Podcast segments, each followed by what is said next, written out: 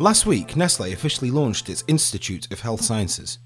The cutting-edge research centre, based at the Swiss Federal Institute of Technology in Lausanne, will focus on providing basic scientific knowledge to help combat chronic conditions of ageing like diabetes and Alzheimer's disease.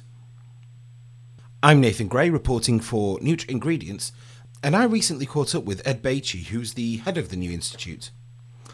I asked Ed what made the new institute stand out from the company's other research activities.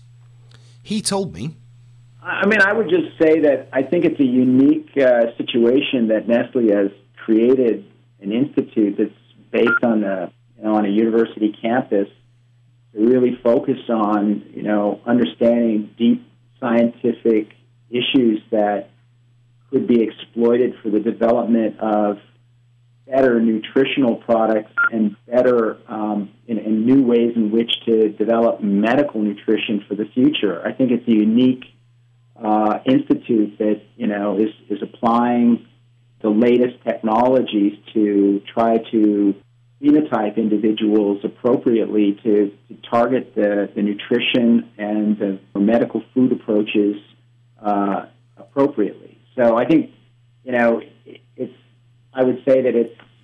it's a unique and visionary thrust by Nestle to really put some real muscle behind such an effort. Ed then explained that the centre hopes to build a big picture of the systems involved in chronic conditions by putting together complex models from lots of different data sets. Doing systems biology requires, a combination of mathematics, statistics, the omics technology input itself, computer science, biology, and bioinformatics. So it's a combination of all that. And so we have all those types of people within the institute, and we're also collaborating with mathematics institutes and biostatistics institutes on the outside that just specialize in developing algorithms to basically analyze these complex data sets. So essentially we work with outside groups as well as our inside groups to build the models. Sometimes they can take, many, many months to even years to build, but in many cases, depending on what kind of data you have and how much phenotyping you have on the patient populations, you can start to gain insight into this, within a few months of analysis. So it's a process that, is longitudinal.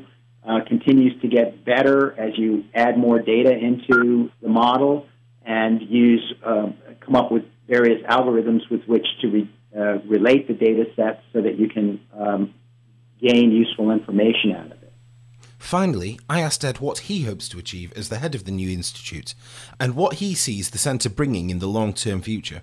For me, I think the ultimate goal is to be able to develop nutritional interventions that will help to slow or even prevent the onset of serious chronic diseases like obesity and diabetes, also to help with maintaining brain health in the long haul through, medical nutrition approaches.